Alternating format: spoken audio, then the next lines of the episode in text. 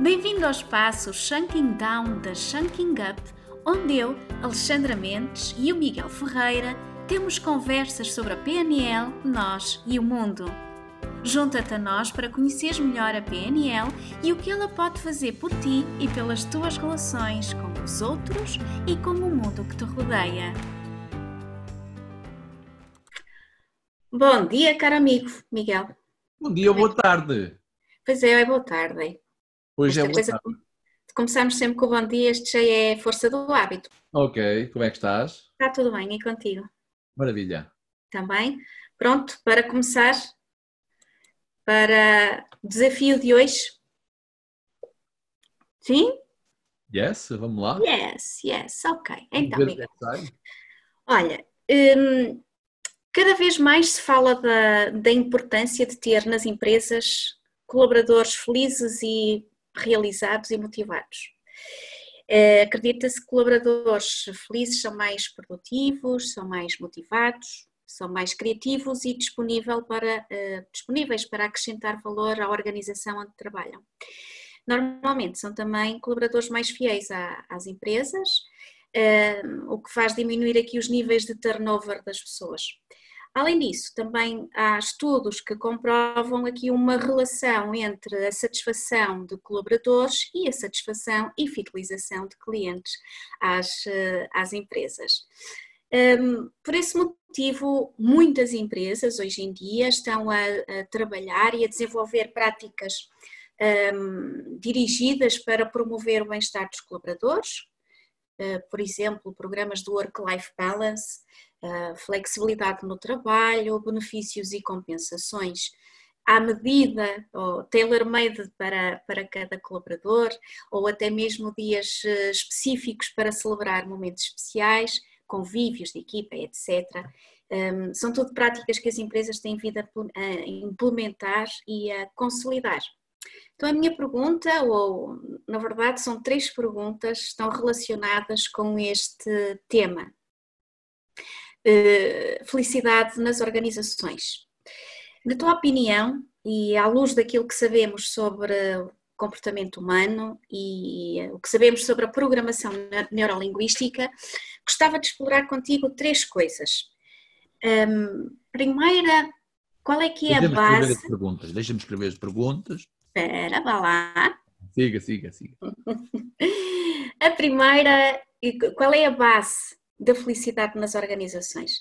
Ou seja, o que é que tem mesmo que existir, o que é que é essencial, o que é que é basilar, estruturante, para que possa existir verdadeiramente hum, felicidade nas organizações, para que uma organização e os seus possam ser considerados eh, felizes. E depois, hum, aqui como é que se faz a medição disto? Como é que é possível medir? Existe uma ferramenta muito, muito implementada, que são os diagnósticos de clima social. Hum, será que são suficientes? E por fim, ainda tenho aqui mais uma questão que é como é que nós podemos trabalhar e desenvolver eh, a felicidade nas organizações. Portanto, um tema mais eh, não tão para, direcionado para o indivíduo, mas mais para as empresas que são feitas de indivíduos. E pronto. Como diz aqui um, um grande especialista em Portugal que eu sigo e admiro, e vou, vou reservar o nome dele, eh, eu nunca fui almoçar com nenhuma empresa. Gostava muito, mas não é possível, né? Ok. Eu vou almoçar e com alguém que representa a empresa, um decisor, um diretor, um, um diretor de recursos humanos, alguém, não é? Eh, eh, daquilo que eu percebi da tua questão, eu coloco aqui duas perguntas sintetizadas. Vai sintetizar eh, a duas, duas coisas, não é? A primeira é o quê? O que é que é isso, felicidade nas organizações ou nas empresas, não é? Ora, a felicidade está nas pessoas, não está nas empresas, não é? Ou nas pessoas que fazem parte de aqui algo que estamos a chamar a organização. Pode ser uma empresa, pode ser uma instituição, pode ser uma coletividade, pode ser um país, pode ser um mundo até, não é? O que é que está, o que é que está, o que é que faz a pessoa sentir-se feliz? E a segunda pergunta que me colocaste é como? Como é que isso pode fazer numa organização? Em relação à primeira pergunta, O que é que faz com que uma organização tenha pessoas felizes? É quando quem dirige, quem lidera, quem é decisor, quem manda para onde é que vamos e como é que estamos a ir, tem em consideração aquilo que realmente realiza as pessoas, aquilo que realmente as preenche. E aí estamos a falar daquilo que nós chamamos de valores pessoais, não é? E, sabemos que há pessoas que são, por mais, uh, uh, por mais que a empresa, que a instituição lhe dê, elas vão se sentir sempre insatisfeitas. Porque não é aquilo que recebem, mas é aquilo que experienciam. Não é aquilo que eu tenho, é aquilo que eu sinto com aquilo que eu tenho. Então estamos a falar de pessoas carenciadas. E quando falamos de pessoas carenciadas, falamos de irresolução pessoal. E se calhar para as pessoas que me estão a ouvir, se calhar não vão entender bem estes aspectos, não é? O que é que isto quer dizer? Uh, o meu amigo é pago para trabalhar. Isto é do século passado ou até antes, não é? Porque eu sei que se uma pessoa está feliz e contente e realizada no cargo que desempenha, na sua própria empresa, e se consegue realizar e crescer e preencher enquanto pessoa, ele vai se sentir mais feliz e vai ser fiel à empresa. Ao contrário, por carência, eu por 100 euros vou ser infiel. Sim. Certo. Estavas a falar aqui de, do conceito de uh, primeiro o, os líderes da empresa uh, têm que perceber uh, ou reconhecer aquilo que faz, que realiza as pessoas. Mas por outro lado, nós podemos ter nas empresas pessoas que nunca se conseguem realizar por questões de carência pessoal. Portanto, não pode não ter a ver aqui com a empresa em si, mas ter a ver com a pessoa. Um, okay. Tem sempre a ver com a pessoa, Alexandra. Okay. A realização então, vamos... pessoal tem sempre a ver com a pessoa. Então. Eu posso não encontrar no habitat onde colaboro aquilo que eu gostava de receber. E quanto maior é a minha necessidade de receber de fora, maior vai ser a minha infelicidade se não o recebo. Porque muitas empresas não estão focadas em realizar os seus colaboradores estão focadas em vender mais e mais e mais. E esquecem-se de há pessoas a trabalhar e que querem também realizar-se na vida. E é legítimo, não é? É legítimo. Agora vamos perceber que nas grandes empresas, nas grandes marcas, e quando digo grandes, eu não estou a falar de quantidade, grande qualidade, não é? Aquilo que distingue uh, uma organização diferenciada é quando tem em consideração as pessoas que fazem parte delas. Como é que eu posso motivar as pessoas que estão comigo? Como é que eu os posso ajudar a evoluir, a crescer? E aí tu podes ficar a trabalhar em casa as horas que quiseres, como tu quiseres, desde que cumpras, não é? Isso vai-te dar responsabilidade, ao mesmo tempo vai-te dar motivação. E aí veste a camisola. O que eu estou para aqui a dizer não é assim tão, tão taxativo, porque o ser humano, uh, no seu processo pessoal, pode ter algum grau de complexidade. E aí seria interessante, quem trabalha neste tipo de coisas numa organização, olhar à pessoa que está ali e ajudá-la a evoluir.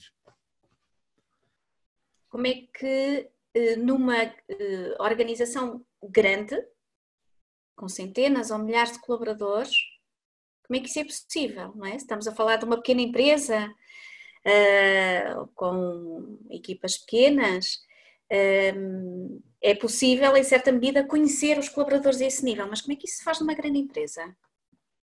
Como é que se ganha uma guerra? É com o soldado está lá nas trincheiras à frente, agora já não é esse tipo de guerra, é outra, não é?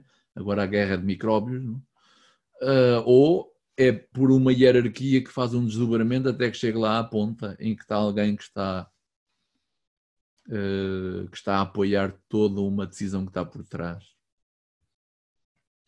Portanto, a única forma que eu vejo aí de fazer isso é pela hierarquia, começando de cima para baixo, não ao contrário. Não é? Portanto, a coisa basilar, ou a, a, resposta à primeira pergunta, o que é que é fundamental que exista? É, é esse conhecimento? De cima para baixo, desta cabeça que está aqui, e abaixo há toda uma hierarquia, que esta pessoa que está aqui saiba o que é que realiza as pessoas. o que é que elas necessitam para se sentirem felizes. E que haja diretrizes para que esta ideia que está aqui deixa por aí abaixo. Que haja alinhamento entre as pessoas que depois comandam pessoas. Assim é possível. Agora, basta haver uma ruptura num, num dos quadros aqui e que não passe para baixo para isto não funcionar. Se calhar daqui para cima até funciona bem, mas daqui para baixo falta ali qualquer coisa. Isto requer uma análise clínica organizacional da funcionalidade das coisas. É? Será que alguma empresa vai contratar alguém para fazer isso? Já existem pessoas especialistas no tema da organização, da, da, da felicidade nas organizações. Então significa que isso é, isso é, possível. Boa. Até existe o chamado um, CHO, é o Chief Happiness Officer, tenho muita curiosidade em perceber, não é? Como é que, como é que estas práticas, como é que se consegue fazer, como é que se mede a felicidade organizacional? Tirando aqui a ferramenta tradicional da, do diagnóstico de clima, não é? Como é que nós medimos? Eu simplesmente pegava em duas ou três perguntas e perguntava ao colaborador o quanto é que ele se sente realizado naquilo que está a fazer na empresa da qual faz parte e se puser numa escala de 1 a 10, ele vai me dar uma resposta.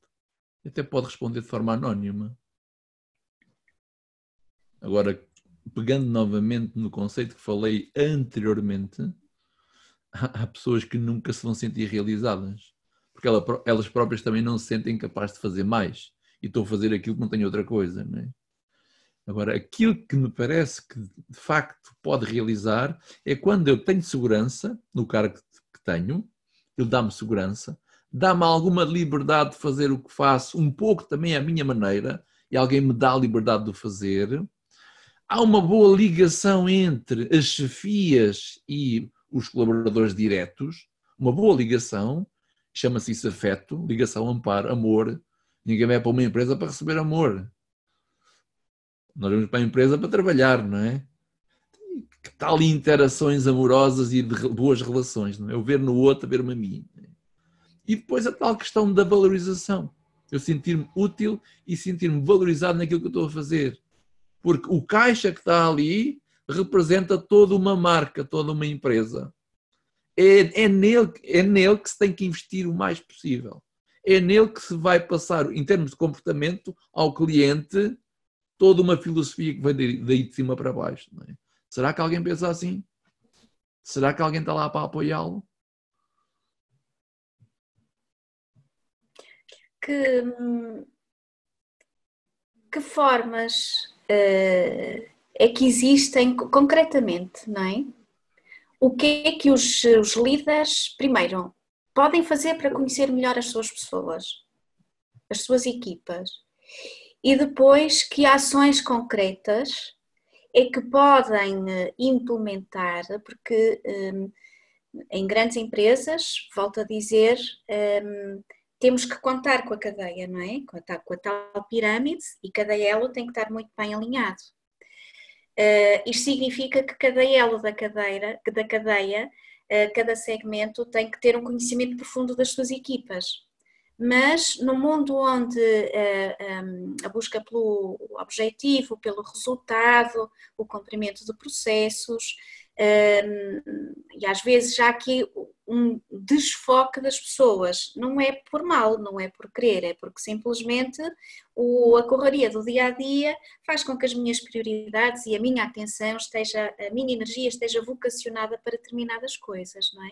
Como é que eu posso ganhar um conhecimento melhor das pessoas que me rodeiam, não é? Porque aqui a felicidade ou o bem-estar das pessoas não está unicamente relacionado com a relação com a hierarquia, mas também com os pares, com todas as pessoas que nos rodeiam, não é? O que é que pode ser feito na prática? De que forma é que se pode conhecer melhor as pessoas e como é que ações concretas para o fazer e para as ajudar nesse sentido. Porque não podemos também, hum, muitas vezes, aquilo que a pessoa necessita não está ao alcance da empresa ou da chefia ou do líder dar. Não é? Como? Não é? Se calhar é que... até pode estar. talvez até possa estar. Grandes empresas que conseguem colocar ali, estou-me a lembrar de algumas, mas não vou publicitar nenhuma, né? conseguem colocar, em prol dos colaboradores cantinas, refeitórios, creches para os filhos, mais dias de férias, mais flexibilidade para que a pessoa se possa, em momentos que necessite, auxiliar alguém. Uh, por que não? É possível fazer isso. Agora há pouco tu frisaste aí um ponto que dá a ideia de que é preciso ter muito conhecimento, conhecimento profundo. Eu não preciso ter conhecimento profundo para ajudar quem quer que seja. Aquela massa, aquela, aquela máxima de, de trata o outro como gostarias de ser tratado. Eu acho que se toda a gente implementasse isso, tratar o outro como se fosse eu, é? considerá-lo, independentemente do feitio, do que fez, do que disse, do que não fez, isso por si só já bastaria, não é? Embora eu saiba que o outro não é igual a mim e aquilo que eu gosto para mim ele pode não gostar para ele, não é? Sei lá, estou-me a lembrar que fui comprar um presente que eu gosto para mim, mas será que o outro gosta? Não é? Vale a pena desenvolver este tipo de conhecimento interpessoal e tratar o outro como ele gosta de ser tratado. E estou a falar dos pares, mas sobretudo estou a falar das FIAs. E a responsabilidade está nas FIAs como se assim o quisermos transpor para outras áreas, a responsabilidade da experiência chamada vida está nos pais e não nos filhos. Os modelos em si, não é? Porque eu posso dizer faz isto, mas aquilo que eu faço. Portanto, cada um que olhe para si, começando em quem manda, não é? Este para mim é a receita do como. Deixa-me ver como é que eu estou a contribuir. Deixa-me responsabilizar como é que eu estou a contribuir aquilo que está a acontecer à minha volta, como é que eu estou a contribuir? O que é que eu posso fazer? E olha que às vezes a melhor pergunta não é o que é que eu posso fazer, é o que é que eu poderia fazer e não estou a fazer. E porquê? E disseste muito bem, perde-se demasiado tempo, espaço nos processos e esquecem-se as pessoas. E é importante perder tempo ou investir tempo nos processos. Processos, quanto mais afinadinhos estiverem, mais tempo vou ter, não é? A tal automatização. Às tantas é tanta automatização que, entretanto, mandas embora as pessoas, metes lá um robô e deixa de ser necessário pessoas, não é? Mas quem é que vai programar os robôs? As pessoas, não é?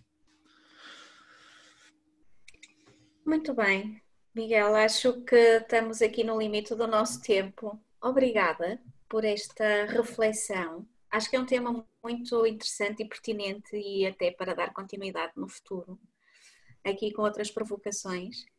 E um, pronto, gostava de pedir que nos deixassem a vossa opinião sobre este, esta conversa, o que é que vocês acham também sobre este tema. É interessante também termos visões diferentes. Que partilha de visões sobre, sobre temas tão uh, sensíveis e importantes, acho que é, é fundamental também para uh, podermos crescer todos uns com os outros. Obrigada, até à próxima conversa e tudo bom. Obrigada. Tchau.